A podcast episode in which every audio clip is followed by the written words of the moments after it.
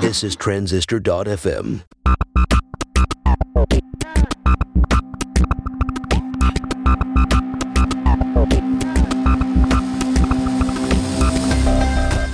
Hey everyone, welcome to Build Your SaaS. This is the behind the scenes story of building a web app in 2018. I'm Jon Buda, a software engineer. And I'm Justin Jackson. I'm a product and marketing guy. Follow along as we build transistor.fm. All right. Ooh, already feels like a long week, doesn't it? Yeah. It's, tu- it's Tuesday. Tuesday at 6:59 p.m. Pacific time. Late, late, late evening recording session. Yeah, it's like 2 in the morning where you are. So, yeah, it's basically I should be sleeping. Yeah, folks, we're we just keep trying to record the show whenever we can and uh, it might become the Wednesday show. We'll we'll, we'll see just naturally. then it'll become the Thursday show, and we'll just keep. We'll end up back at Tuesday. Back at Tuesday, and then that that's like time shifting. People won't Yeah. know what Right. what uh, iteration we're on. That's kind of ideal, actually. We're recording episode thirty. That's uh Whoa! that's a that's a good number. Oh yeah, the decades, the the tens. Those are big. Yeah. Those are the big ones. The tens. The other day, our friends over at the Art of Product podcast were saying, I think this is correct. They were saying that they had recorded, they had 250,000 downloads. It's pretty impressive. I don't know how many good. episodes they're on. Um, we have uh, 64,112 downloads. Oh, nice. So we're getting up there too. Uh, eventually, this show is going to hit 100,000. It is, and then we'll have a big celebration. Yeah, we should do something. If you have ideas what we should do for our 100,000th download, is there a way we can um can we put an Easter egg in the 100,000th download so that whoever is listening to that we can go, Hey, guess what? You're a winner. Number one hundred thousand. Uh maybe. It's like that Willy Wonka golden ticket. Yeah. I that would be no one's done that before. That would that's actually a really interesting idea. It is. Can I tell you this idea I had for a show that I don't want anyone else to steal? Well, I, we're recording it. It's going to be live. We're recording it. Don't steal this idea, but I mean, you guys can try. But I originally had this idea. I thought it would be fun because I love when the internet um, kind of meets up with real life.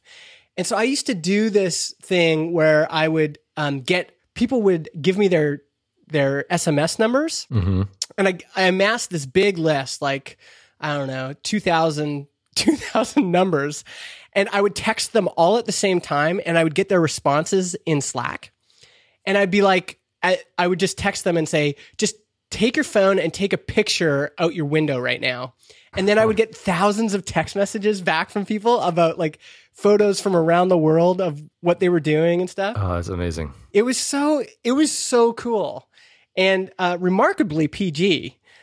So yeah, that's surprising. it yeah, surprisingly PG. Actually, people can text that number. I'll find it for them, and they can text me.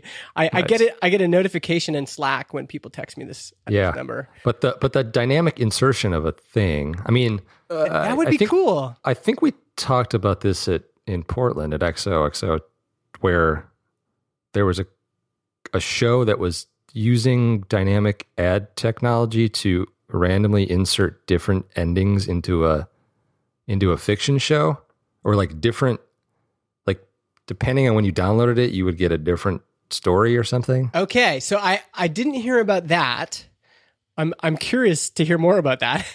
But uh, friend of the show, um, Bill Bill Irwin, Yeah. over at um, I think he's at Midroll.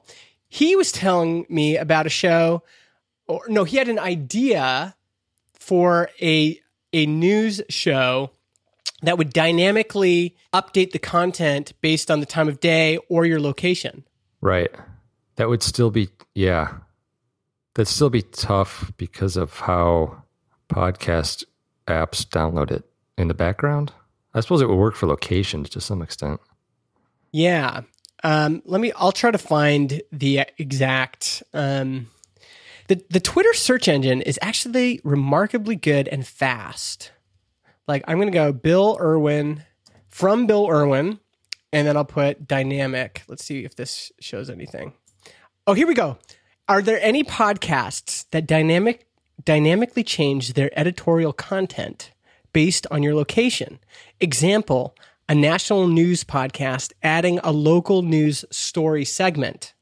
Just detecting their, you know, their geolocated IP and saying, "Oh, Justin is in Vernon, British Columbia. Well, there was a forest fire there. We're going to add in."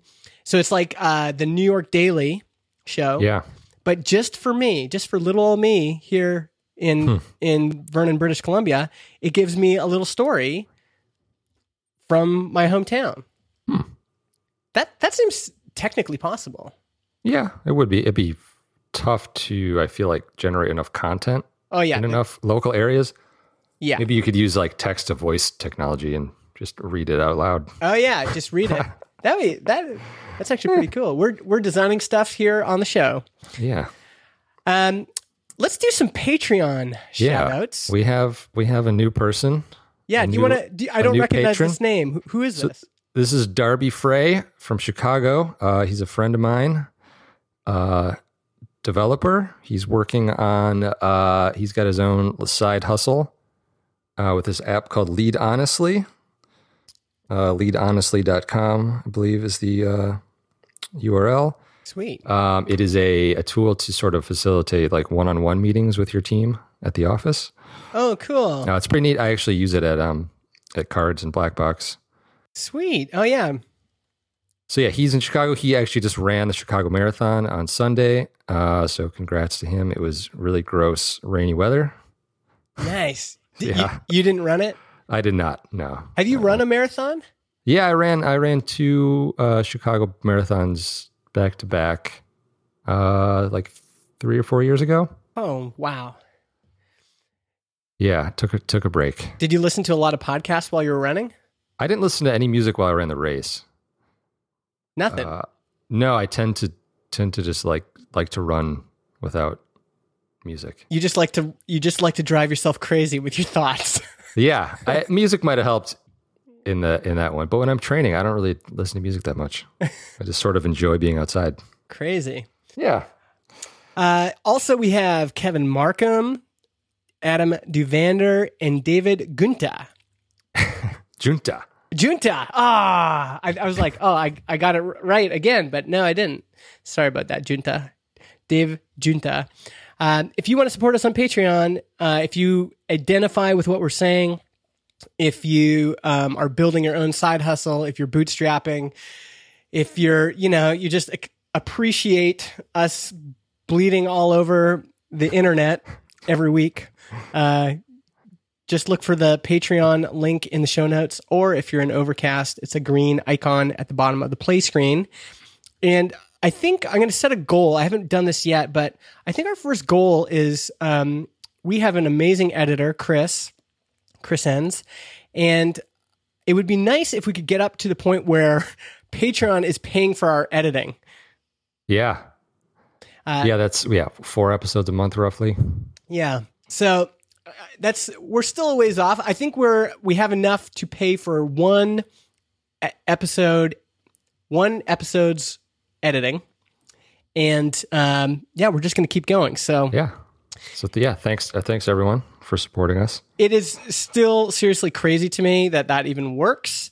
Um, actually, I got another message from somebody who had said that they had just put that link in their show notes and just magically people started supporting Yeah. them on Patreon. So, Amazing. folks, uh, that's built right into Transistor.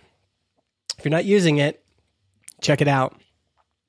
Uh, actually, and on that note, someone else, um, Jason Resnick, who has a couple shows on Transistor. I'll find the names of those shows in a second so you can check them out because I, I think that's important for folks to see those. Um, a, a show called Live in the Feast. I think they're both for freelancers.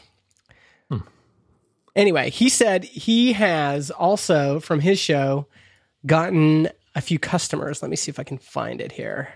Nice. So he said, uh, just listen to this week's Build Your SaaS episode. People, when they text me, they don't call it Build Your SaaS, they say BYS. Huh.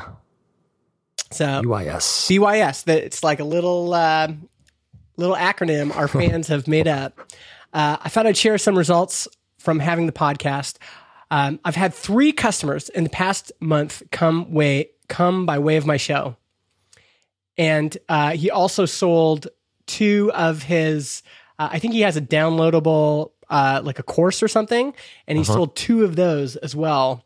Um, and had someone join uh, this coaching program he's doing. So That's really that's awesome to hear. that's pretty cool. Yeah. Um, and again, not massive numbers. I mean, he's got a respectable podcast, but um, we're not talking about, you know, uh, insert name of popular show here, uh, you know, This American Life. numbers or I'm Marc Maron. This is my podcast, WTF. these are just po- folks that are putting out a show, you know, every week or every day and get a dedicated number of listeners. And That's cool. Yeah, I'm just- still amazed at how people find shows. Like even our show. I don't yeah, like people just random people that find it. I it's it still baffles me. Well, and the way people find it is through word of mouth. It's Yeah. it's just people saying because folks that are into the same stuff talk to each other. If you have shared the show with a friend, thank you.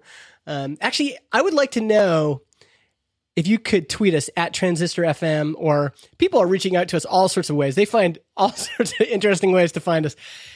However, you'd like, tell us how you heard about the show. That would be quite gratifying, and we might, uh, yeah, read your read your story out on the web on the next episode. Ask Rez, that's Jason's other show. So Ask Rez and live in the feast. So yeah, those are. It's really gratifying to get those those updates. Is there any other notable shows that have just started that we should be shouting out right now? Last week we shouted out Supercomputer. Uh, there's a there's a show. My hometown is Edmonton, Alberta, and uh, Karen Unland and Mack Male. That's a real name, Mack Male. Uh, they have a show called Speaking Municipally, which is just all about local Edmonton news and local Edmonton politics. And uh, it's actually starting to get up there in the downloads too Oh, nice. my apologies for forgetting the other host. But anyway, I think that's a really cool show, just kind of a local Cool. interest show. And obviously another show that would probably benefit quite a bit from Patreon. Awesome. Yeah, I'd love love to hear more more local local shows pop up. Yeah, it's it's such a good medium for if you, you know, you're in a one specific area and you just want to talk about things that are going on in your town. What a great medium, right? Like you can you you have this built-in audience of people who are also interested in those things. Yeah. Um all right, so let's I thought this week we would do some follow-up again because we've been talking about what metric should we be focused on? What what metric should we be trying to improve on the Twitter sphere this week? there is this Mailchimp article that was being passed around.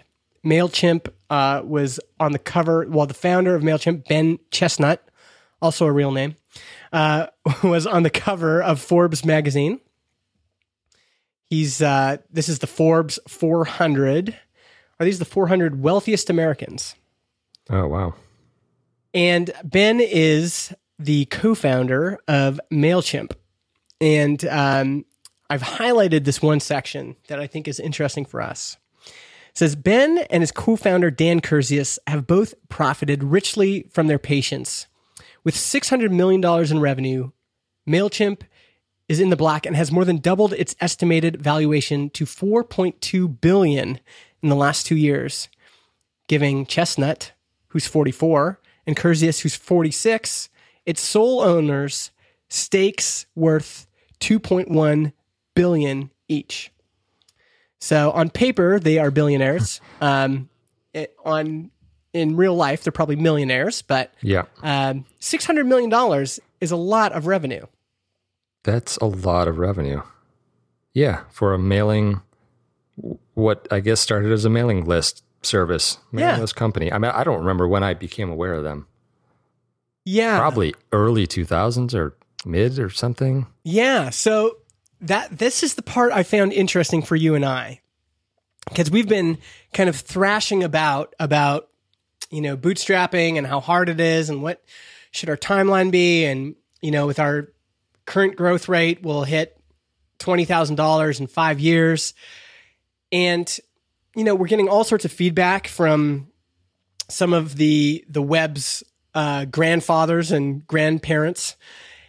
and one of the comments that uh, I got from DHH in a comment thread was if it takes five years to get to the point where the business can pay two salaries, it's possible that the business isn't destined for the long term.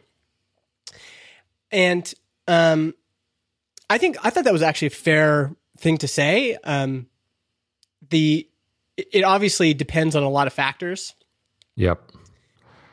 and um, but that's just one perspective. And uh, the Mailchimp story is interesting. Let me read this section here. Mailchimp launched in 2001 and remained a side project for several years, earning a few thousand dollars a month. Who's that sound like, John? Uh, sounds like us. Sounds like us. then in 2007, so six years later, when it hit 10,000 users, only then did Ben Chestnut and Dan Kurzius decide to commit full time. yeah. So I wonder. uh, First thing that comes to mind is like, what did they do in those six years? I mean, they had full time jobs, but like, what what what did Mailchimp look like in two thousand one, and what did it look like in two thousand seven, and like what ch- what changed? What did they build? Like, I don't. I believe they were consulting. I believe they had a company called Rocket Ship or something. Okay. CEO of the Rocket Science Group. Huh. Rocket science. So they were rocket scientists. So they, I believe, yeah, I believe Rocket Science was just a consulting company. Okay. So then maybe they built MailChimp out of that to, as a thing to use for their clients or something. But then mm-hmm. they, they obviously didn't just like build it and let it sit and grow Yeah. as you really wouldn't be able to do. But, you know, uh, w- I guess from my thinking about it from our point of view, what would Transistor look like in a six year span from hmm day one to, to six years in the future? Like, it would probably be drastically different in some respects, but hmm you know, even even as a side project. But Yeah. Are, are, are you saying like what did they do in that time to even hit that scale? right as as a as a you know as part time like uh, whatever entrepreneurs, if you want to call it that. Um, how much time could they dedicate to it? What did they accomplish in those six years? I mean, they, obviously they hit ten thousand users, which is no small number. But like, what? Yeah. What what How how did they? How did they work on it? What did they work on? What what did they like focus on? And yeah. I, I don't think we I don't think we know the answers from that from this article, but that just sort of popped into my head. Yeah, so there's this other article, uh, another interview that he did in 2012. I'll link that in the show notes, which you can find at SAAS, sas.transistor.fm. And this is episode 30, so just slash 30. The person asks, What were you doing before MailChimp? And he says, I ran a web dev agency called the Rocket Science Group. Pretty much sucked at it. So, and they said that they the reason that they built it is they had customers who needed to send email newsletters, and the software was really bad. So they had some kind of like scrap code lying around. They modified it, turned it into an email newsletter app, opened it to the public, set up some Google AdWords, and basically forgot about it. Wow. I don't know how true this narrative is, but can you imagine? That would be. That'd be amazing if you, one day you, you like remember like remember that one thing we built. Let's log in and check it. Yeah. it's like it's the equivalent of leaving 20 bucks in your snowboard jacket and then the next season you're out on the chairlift and you reach in your pocket and you go there's 20 bucks in here except like- that 20 bucks Yeah, it's turned into a lot of money. it's turned into bought some- $20,000. You bought some Apple stock in 2001 and forgot about it. Yeah, just left it in your snowboard pocket. Title. Um so he said I guess that's that. I guess that's what we need to do now. Is Yeah, we- we just need- this is the last episode, and we're gonna forget about. we're gonna forget about it. This is a time capsule. It's just going in the dirt, and then yeah, six years from now, that'll be what 2000, 2024? Oh, No. Is that right? Yeah, yes. Wow. So in 2024, in the future, um, we'll we'll like look at our numbers again and we'll be like, Yeah. holy shit.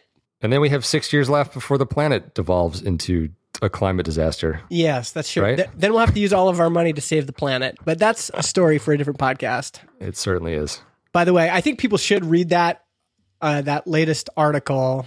Uh, it really bummed me out, but Yeah. I think it is. I'll find it. It is um, five. I read the one on five thirty eight. We can still do a lot to slow climate change, but will we? Is the Yeah. the article. Uh, this is pretty much up to you, Americans. By the way, Sure, not yeah, we're not really uh, leading in that arena right now. Sorry. I did my I did my best. well, you've, you've got an election coming up. I think. Sure do. So I'll put this in the show notes as well. I think I think people should read this. And actually, talking about motivation, the only way for this to work, for climate change to be stopped, it can't just be um, people taking less hot showers and uh, flying less on the airplane. Although that will definitely help. There's nothing wrong with doing those things, but it, there's going to be, have to be a massive uh, top-down approach to climate change. It just Yeah. won't work any other way. Yeah, there has to be. I mean, we're yeah, we're way past the point. I think of small things working in a, in a reasonable time frame. Yeah, like switching to uh, paper straws is not going to help here. And I think there's there's this um, there's this hilarious uh, article in the Onion. Ah, what's the title? It's something like um, the, the idea that it's all up to this like poor individual. Which again, we we we definitely have something to bail, but. Climate experts say only hope for saving planet lies with people who save napkins from takeout order. Oh, I love the onion. So for sure, there's a piece we have to play. Like one thing I have tried to do personally is uh, take less flights. So I, Yeah. I think I used to fly six times a year, and I've reduced that down to two or three now. But and again, this is not uh, so much of this is like grandstanding. I'm not trying to say any of that. Top down approach, but part of that I think will be companies will have companies have enormous economic Yeah, and um, social influence. yeah. We're see we see some of that. I think Apple's been leading the way with at least their energy programs. Yeah. And even in this Forbes article about MailChimp, I actually didn't get to that piece, but they're starting to give away tons of their money. And uh, they just donated $10 million to help Georgia nonprofits because they're in Atlanta. Yeah, And, you know, I think there is, as we're thinking about being entrepreneurs, right now, we're just thinking about uh, putting food on the table. That's like our first goal. But if we ever do make it, well, if we ever do make it wealthy, John, yeah. I think we need to make a pact right now that we're going to use uh, that money for good. Yeah, I'm I'm down with that. Let's do it. We just we just agreed right here. Anyway, um, if you are a millionaire or a billionaire listening to this right now, please go read that article. And um, if you have ideas on how you could help, Yeah, reach out. We'd love to have you on the show. please do. Anyway, back back to uh, Back back back on track. Um, oh, anyway, I wanted to say this next part. So, back to this interview with Ben Chestnut. He says, um, in 2005, we noticed. So remember, they just forgot about it. yeah In 2005, we noticed it was a better business than our web dev agency. It was growing faster than us humans, and its recurring revenue was basically keeping us afloat. So we decided to take all of 2006 to wind down the agency business, beef up MailChimp's features, and then they officially hit the reset button in 2007 and became a product company. wow, What a weird story. it is. I, I think the the lesson here is there are so many paths. Right. There are like our journey is not going to look like anybody else's. No, I'm sure we'll look back six years from now, look back and have an interesting story to tell. Yeah. And again, in hindsight, maybe this really is what happened, or maybe it's not what happened. But it it is interesting that um, I think there's something to be said about really pushing too hard for growth early on. Mm-hmm. There's there's this Twitter thread, Indie VC, um, who we've talked about on the show before. Uh, someone re- replied to one of his tweets in this kind of talking about this MailChimp article. And Evan Heiner said, I think there's an underappreciated superpower to having the time to figure out the nuances of a market. The, that approach is counter to picking a singular hypothesis, attacking it at max speed for 18 months, and then either hitting your mark or shutting down. Yeah. Right? Yeah, I, I agree with that. I mean, I think even even for us, like what what we have now isn't it's close to I think what we talked about, but it's mm-hmm. not it certainly has changed already. I mean, we're not we didn't just pick we didn't just pick a set of features and run wild and and quit our jobs and go all out building a thing that may or may not be helpful to anyone. Like we're sort of we are sort of slowly learning more about the market and and what you know customers are are sort of requesting and what's helpful to them and what's helpful to us and mm-hmm. um, Yeah. Well, and think about if if you're really attacking something like 18 months. We're we launched in August, so we're we're not even 3 months in. We don't like you don't really know or learn about your churn until you are months into something. Um, you know, people can hold on to something on their credit card for 6 months and then decide to cancel. mhm. And so we still don't know what we don't know.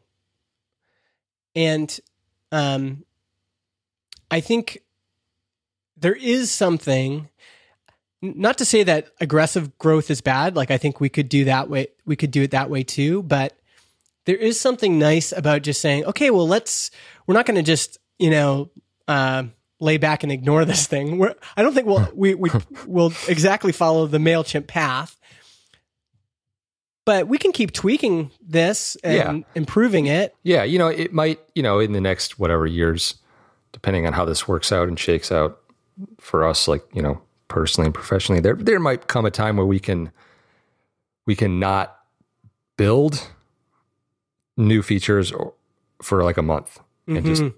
do support and and market it try to grow it without you know like really working on new things. Mm-hmm. We can probably uh, you know there might be new ideas coming out of that period of time but i think it's even wise to you know sometimes step back and maybe just stop building for a, a time you know we're obviously not even close to that point yet but Yeah.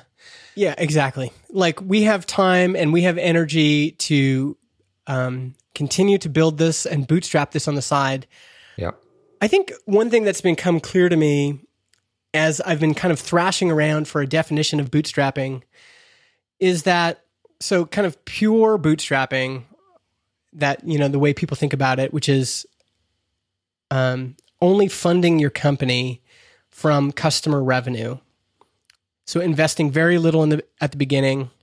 Um, you and I both put in money at the beginning but it was very little. Yeah. And only investing your time and your sweat equity and then just allowing reinvesting the the profits from the business back into the business and doing that you know continuing to do that until you hit scale. Hmm if you're going to do that i think you basically need to have a very stable form of income already happening. So you have to be uh, working a full-time job or you have to be you know full-time consulting and you've already got you know um, a client pipeline working for you. Th- i think the myth is that you can like you know get amazon web services create a company on stripe atlas and then be at scale in a couple months yeah i'm sure it's happened but i Oh yeah, it definitely But, um, happened. That and it would be significantly easier um, if you if if we were younger, if we didn't have a mortgage, Yeah. um, yeah. I didn't would- have a family, like all of that stuff. I think you know right now we've we're our MRR is it says it's over twenty five hundred dollars. I mean, you could probably live in you know I don't wherever the digital nomads are living these days. yeah. Thailand- Thailand. Thailand Probably. Thailand. Um, you could be a person and do that. I I have a friend that just young younger uh, couple actually. They just sold their business and they're in their early twenties, but they moved in with her parents for three years. Um, Mike, uh, what's Mike's last name? The founder of FreshBooks. He lived with his parents for years while he was building that there's this whole um, unglamorous side to bootstrapping no one no one ever talks about a lot of the companies we know like freshbooks and it they were making very little money Yeah. for a long time Oh, absolutely. Yeah, Yeah. I mean, you know, it. Yeah, it's it can it can take its toll in a number of ways. I think yeah I would certainly right now love to just be hanging out on the couch. To- I mean, you know, it's been a long day, and like, oh right at this moment you mean yeah, you're not talking like in general in your life like you're not ready for the couch oh no, not in at all. general No, but certain days, you're saying today was a tough day at work and then you had Yeah. to come home and splash some cold water on your face and then get in front of a microphone. Yeah, Yeah. yeah, it's uh, and and you know, I'm in. I, I hear what you're saying. I do have the stable income, and it helps. hmm Uh, it certainly does. Um, and it's still obviously really exciting to work on this stuff after hours. Yeah. Um, but there's definitely days where I don't want to. hmm And I f- mentally am just done. Yeah. And again, maybe down the road, we get up to $5,000 in MRR. And then we go, ah, you know what? Maybe it's time to take some funding. Or Right. maybe we get to $10,000 MRR and we both say, let's both um, work half time at our regular thing and work half time on Transistor. Right. I think for both of us, there's opportunities to do freelance in the in the roles we have. Mm-hmm. Con- contract part time if if we you know wanted to or needed to. I'm not you know I, I actually think this is a really important point because if you're thinking about bootstrapping, and I am differentiating a little bit from self funding. I know some people don't like there to be a differentiation, but if if you have a bunch of money from another business or from a family inheritance or whatever, that's great. And you can use that to pay your living expenses and your so your salary while you build something and maybe the salary of another person or whatever. That's awesome. Um, that would be different than what Jon and I have been doing so far, which is just building something on the side, funding it only from what we get from customers. yeah And um, depending on where you're at, like if you don't have a bunch of money sitting around that you're willing to risk, that's the other thing. Will you allow yourself or will your significant other allow you to risk yeah. your money? It's a Nathan- risk. Nathan Barry had to do this. He had to talk to his wife. I've got it on uh, video. Not him talking to his wife, him telling me about it. but That'd be weird if you were in the room. hey, Han, I just brought Justin along just to record this.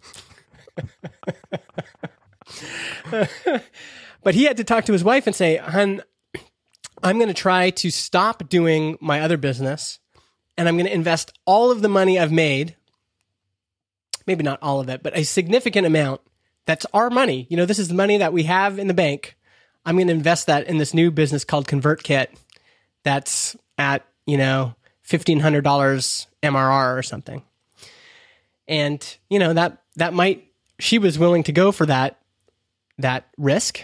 But if if your significant other or even you are not willing to make that risk as hard as it is to work a day job or work as a consultant during the day or whatever you have to do to put money to put money on the table, to put food on the table, if you are going the bootstrapping route, do not delude yourself into thinking that you know you're going to magically hit scale really fast um, especially if like like like Jon and I uh, you're you're getting into your 40s and um, that you've got higher expenses than in your 20s. The the grays are coming coming out a little faster in the beard. Yeah, yeah. If you've got some gray hairs in your beard, uh, keep your day job. But yeah, I, I yeah, I mean, getting maybe back to Mailchimp, their example, like I, I don't like. I doubt they just forgot about it, but I obviously don't know how they worked on it, how much effort they put into it on the side. Like, but the focus of having only a certain amount of time to do it, I think, is a really good motivator. hmm And I, I see that in like the amount of time I have to work on it and sort of the, the things that we focus on. And, and I take the time to, to work on, you know, on the weekends or whatever. Yeah, Um, and then also, you know, also the pressure of taking all of your money and investing it into your into bootstrapping and doing that full time, but having the, the pressure to make money to live on. Mhm. Obviously, in the example of David Barry, right? uh, Nathan Barry. Nathan Barry. Yeah, Uh, you know, he's obviously got to like not let down his family. hmm And you know, I think you're sort of in the same in a similar situation. yeah, And totally. I obviously give you tons of credit for like doing this in the with a with a family, a large family. Yeah. And that's that's an ongoing journey. Like I'm still figuring that out. But um yeah, I, I, I just I feel like this has been helpful for me to kind of go through all of this investigation into some of these other stories, some of these other bootstrap origin stories, these legends we've told around the the campfire and actually said, well, what really happened there? And is Yeah. the story we've been telling actually accurate? And I think the the thing I took from this Mailchimp story is bootstrappers need to be more patient and maybe keep their day job. And as as hard as it is, um, that that pressure that some folks are putting on themselves to treat this like a fully formed, mature business right away. Uh, yeah. You know, there's so many things that can happen, and evolution is a slow process. Just that slow evolution can be really healthy too. Yeah, absolutely. And not to mention, I yeah, like I said, this the the physical, I think, the physical toll it can take on you to just like I don't know, think that you can work 12 hours a day every day Mm-hmm. is just taxing. I mean, maybe maybe you can when you're younger. I I know I did it more for sure, but Yeah. I can't anymore. I that sort of reminds me of I was on Twitter earlier today, just for a second, which I don't go on very often. uh, and no, I, it's a, another DHH tweet or a retweet or something, and he he was he retweeted a photo that someone took at a WeWork office. I don't Oh, know if yeah. you saw that, and it's it's this photo of a jug of water in the WeWork office, and it and it it's like I don't. It's weird. There's cu- cucumbers in it. There's what looks to be grapefruit, but then there's strips of cucumber that were like somehow carved into a message. It's really anyway. It says, "Don't stop when you're tired. Stop when you are done." and then obviously DHH is kind of against this, um, which it just it just promotes like burnout. Yeah. Like actually, you should probably just stop when you're tired Yes. and uh, you know, take a break, go to sleep, yes. read Yeah. book. And there isn't, I don't know. Hard work is important. Like the more the older I get, the more I recognize that life is really about walking in between two extremes, like walking in the middle. Uh, walk the line, like Johnny Cash says, Yeah. and holding two things um, in parallel at the same time that are opposites. On one hand, you need to work really hard. But on the other hand, you can't work too hard and you need to rest. like Yeah. those things are both true. Um, because no one accomplished anything except for I guess Mailchimp. They Mailchimp's the ones that they're the only ones that accomplish something without working hard. Yeah. They ju- now they're, and now they're billionaires. now they're billionaires. But for the rest of us, we're probably going to have to work hard, but we have to do this within reason. And this path you have in your head about the way it has to be, maybe you should look at that from a different angle. Maybe you should question that. Mm-hmm. Maybe you should have people in your life that can say, yeah, maybe that's not the right way to go. Yeah, maybe step away for a bit. Yeah, I think I don't know. I feel like we're maybe seeing some backlash, and we have maybe for a little bit backlash against that culture of working till you die. Mm-hmm. the Yeah. death march, the death march, as my friends have called it. And and here's the other thing. Unfortunately, we can't really split test realities because we could do a split test where in one version we just don't, you know, we don't kill ourselves investing into transistor. We just kind of let it go and kind of grow organically. And then in the other version, we just like stay a blade and we drink Red Bull and we blah, blah, blah, um, and see what actually happens. Yeah, It, it's kind of like Donald Trump feeling like he's a big, um, he's a he's a successful businessman. Right. But they say if he invested in the stock market, like that money his dad gave him, he would have been, you know, wealthier. Yeah. he would have been wealthier. Like, so here, you know, he's out there hustling super hard, but we don't have a split test for that reality. right. So why don't you just do the one that feels sustainable and doable and uh, take care of yourself? All right, let's move on. I wanted to talk about this feedback we got from Jeff Hellman. I actually really appreciated this. He he reached out on Twitter and then uh, sent us a message through our chat widget.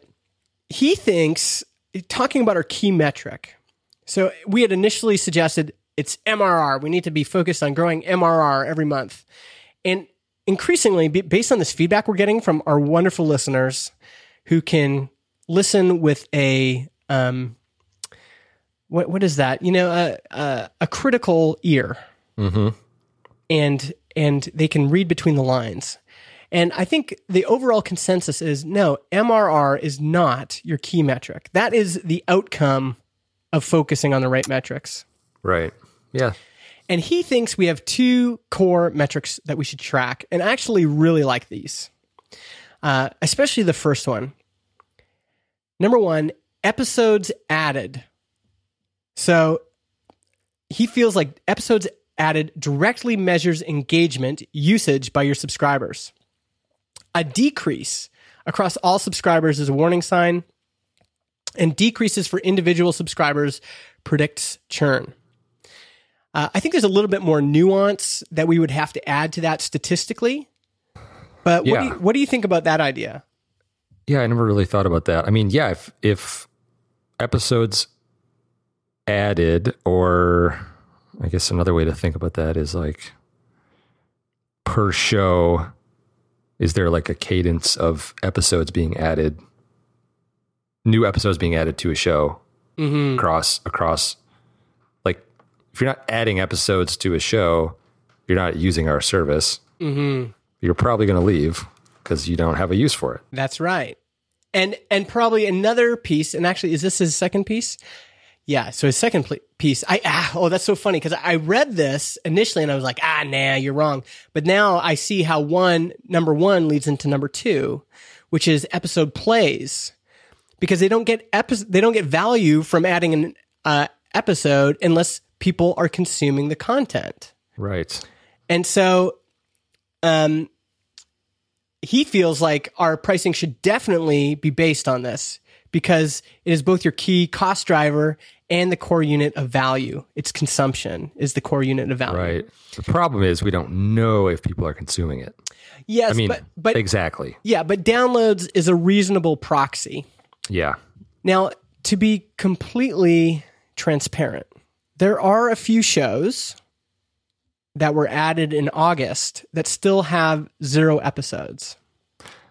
Yes. And now that could be for a number of reasons. Some people are recording and have a launch planned where they're going to, you know, they're they're building up to a launch and they're like, you know, we'll pay, get the website up, we'll get everything configured, and then, you know, we'll do that in August and then we'll launch it in November. And they're fine to pay every month leading up to the launch of their show.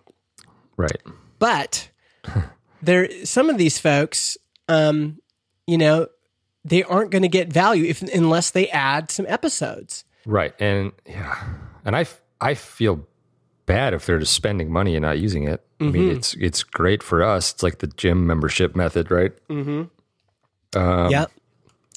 But I I don't want them to just forget about it and then be like, "Oh crap, I'm paying for this thing that I don't use," and then not get anything out of it. Yes. Doesn't help. Doesn't help them. It doesn't help us. It's Now, one tricky piece is that we allow um, unlimited shows. and so some of these folks with zero episodes actually have other shows that do have downloads and do have episodes. Um, so, for example, me, if even if we just take my account, my personal transistor account, I got shit in here nobody knows about. yeah. I have two shows that have um, in my personal account that have one one has one episode, one has two episodes, but they're both just ideas I had that I wanted to see and feel like what would that feel like to do something like that.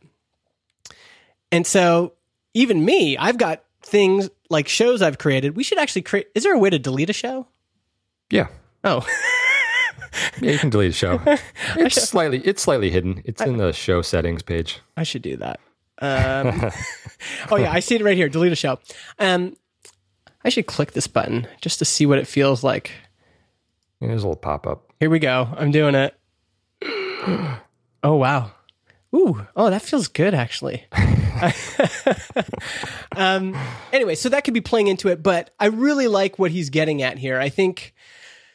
I think there's something to this that would be we have a way of tracking these numbers in our admin dashboard but i would like to see even maybe maybe we need to be charting these as trends like actually statistically looking at these and going okay wait a 2nd um, and actually this might be a good use for profitwell has that engage that engagement um, snippet you can install.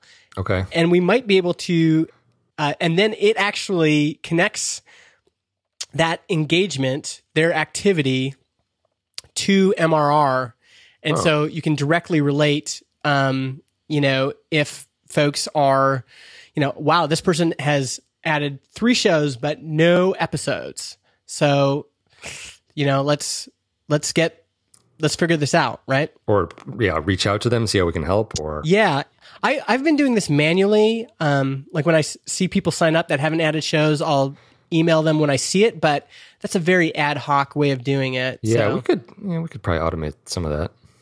yeah. So I mean, I know a lot of places do that, and sometimes it's a pain in the ass. But yeah, it would. I, I'm interested in looking at this ProfitWell engagement thing because I've tried things like this in the past, like with Mixpanel, and um, they worked okay. But uh, this one looks interesting. This is the first one that feels like it really connects activity and like so like daily active customers or whatever with like you know customer activity by plan and yeah, if I should actually, yeah, we should see this because maybe they can, um, we can connect that to stuff Right. like episodes. Yeah, we don't we don't really have any internal metrics yet. I mean, we should get to that at some point of like a chart of you know episodes added per day or week or so, like uh, you know it, if that number's growing, then that's good. Like our obviously our customers are using it, more people are signing up. Yeah, that might even be a cool thing to make public at some point. Like, um, Yeah. like anonymized. Like, here's how many episodes people have created. Here's how many Yeah. downloads. Uh, we shared last week that we'd crossed the six million downloads mark. Yeah. Um, by the way, last week we were we just crossed six million. We are now up another three hundred fourteen thousand. Wow. Yeah, I talked. I saw the uh, one of the Good News podcast uh, hosts in the office today, Yeah, which is uh, the the Cards Against Humanity news podcast that they they put out. And I I was like, I don't know if you've been looking at your analytics lately, uh, but the page is broken because you have so many that I need to like optimize how that stuff's calculated, and it doesn't even it doesn't even load. It just times out. He's like, "Yeah, I actually haven't looked lately, but thanks for letting me know." So that's did they realize how many people would kill to be in their situation? oh yeah, Their lives are in danger. so I'll put I'm putting all these in the show notes as we speak. Some people ask someone asked on Twitter, how do we write our show notes? And I just add to this uh, Dropbox paper document as we go along. yeah. One of the advantages of having two people on the show is you can do that. His final suggestion, I'm still on Jeff Hellman's suggestions, is to double the pricing of our $29 tier. And uh, Do we have a twenty nine dollar tier? is that I sorry? thought it was nine. No, nineteen. Oh, maybe he's talking about 19. I was like, what? May- maybe he doubled it for us. Maybe. He feels like, especially if we're going after business, and he has some of his own experience. He he had his own startup, and you know they he felt like they were kind of too aggressive on entry level customers, and um, yeah, he felt what like when they raised the bar on pricing and you know in terms of the product itself, it really really helped. And we've talked about that before. That, that's been my experience at startups I've worked at too. Uh, you know, we had a, a product that had a $19 plan and a $100 plan, and we ended up getting rid of the $19 plan uh, and just focusing on the $100 plan. So, uh, yeah, I think um, all great suggestions. We're always open to hearing your feedback. Yeah. And um, yeah, reach out to us. Uh, what do we now? We we deployed a bunch of things. We did. You want to talk Uh, about that? Yeah, we did. So I think the last episode we talked about how the integrations page was nearly done. Uh, it is now, well, it's it's live at least um, most of it. Uh, so the new integrations page for each show is where you go to connect up to Spotify, which they also have in, they have some announcements about podcasting, which we could maybe talk about later. But Yeah. um, so you go there to connect to Spotify. You can connect up to your mailing list provider. Um, you know, Mailchimp being one of them. Mm-hmm. Sponsor our show. Yeah. Uh, uh, you can you can set up you connect your Twitter account to auto tweet when an episode is published, and then you can also uh, the new one we finally rolled out was posting automatically to your YouTube channel mm-hmm. which is what I ended up working on this weekend to finish up. Uh, I think it turned out pretty well, although it, it was interesting. We rolled it out, or I was ready to roll it out, and then we had a couple customers like hear about it and be excited about it, and sort of was like, "Oh, I think you know it'd be cool if you could." You could post automatically to a playlist within your channel because there you can like reorder them Mm-hmm. which turned out to be really easy to implement. So I just built that as well. So now you can hook up your Transistor show to your YouTube account, and then you get to uh, optionally choose a playlist that all your episodes will publish to. Mm-hmm. But you can also click a button to automatically upload all of your past episodes to YouTube, which worked pretty well. Uh, I think until you, Justin, just ended up publishing this show and your other shows at the same time. And it just like crushed our servers because it's just processing audio into video files. So Yeah. anyway, I got that got that mostly cleaned up. Yeah. That was a But it lesson- worked. But it works. It works pretty well. Yeah, that was amazing actually, and uh, very popular. Like a lot of people really like that feature, um, and that's something we can certainly iterate on in the future. Uh, I I personally think just just as a recommendation, I, I think this feature is super cool, and I think people should use it. But I personally think you should be recording video from every episode you do. Like we're recording video right now. We might not use it, um, but it's just recording onto my hard drive. And that is so much cooler for a listener to be able to see someone in real life. Mm-hmm. Um, you know, like I said, Joe Workman, uh, one of our early customers, he already had a big audience on YouTube. And, you know, a lot of programmers just listen to YouTube in the background, uh, music or whatever. And so for him, he's like, I just want to reach them where they're at. And, um, you know, having my podcast just in audio form on YouTube Yeah, is a big deal. So, makes sense. yeah, I think uh, that's a really cool feature, and people have have really been liking it, and, and it's gratifying to to see that. It is, yeah, yeah. I think it turned out well. So the other two were um, I, we talked about last week, which was SSL for everyone for their for people's custom domains on their for their uh, transistor websites. Uh, still in progress. I sort of didn't have time to get to that because of the YouTube feature. Yeah, Uh, and then we still have to pull in all the Spotify analytics for people that um, submit through Transistor. yeah. Our our contact at Spotify is gone. I've I've emailed him a couple times. I think he's on vacation. Um, so we're we're we're working on all of that. Uh, the one the one I'm I'm most excited about is uh, SSL. yeah, Uh, that's the one I the MegaMaker podcast is on a one actually s- product people as well, both on custom domains and people often reach out to me and say, "Hey, you know this thing's not on HTTPS." yeah. I mean, it, people people care, which is great. yeah. So when that when that comes out, I will be like super excited. Yeah, I think you, you really shouldn't have to do anything. It's just all going to be like you don't even have to click a button. I don't think it's just going to be. Oh, we're just gonna we're just gonna make it. Uh, It's just it's- Default. yeah, it'll be default. Yep. oh, that's so good. Yeah. Cool.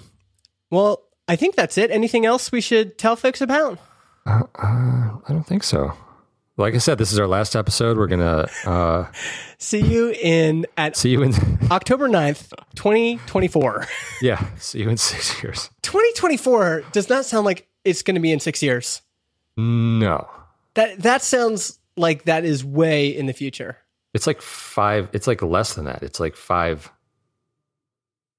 five, five years and however many months, right? I, I have to say that would be pretty badass if we just signed off right now and then we just like kept our word like in the next like first first Tuesday of, of October we just showed up and we're like hey we're back Anyone still here? is this th- Oh. is this thing still on yeah, we're back and it worked we're We're frickin' rich. from our bunkers underground. underground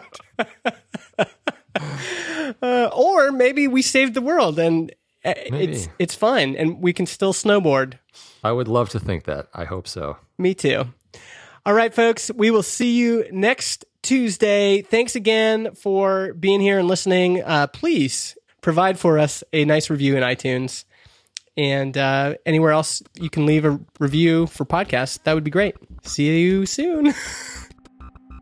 Chris, can you can you edit that so that like I, I sound like uh, Alec Baldwin's got the good voice, right? Yeah.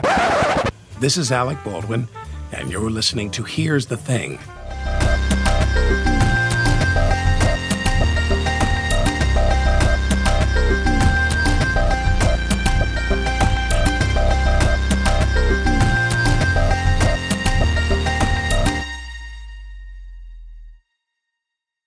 Podcast hosting is provided by Transistor.fm.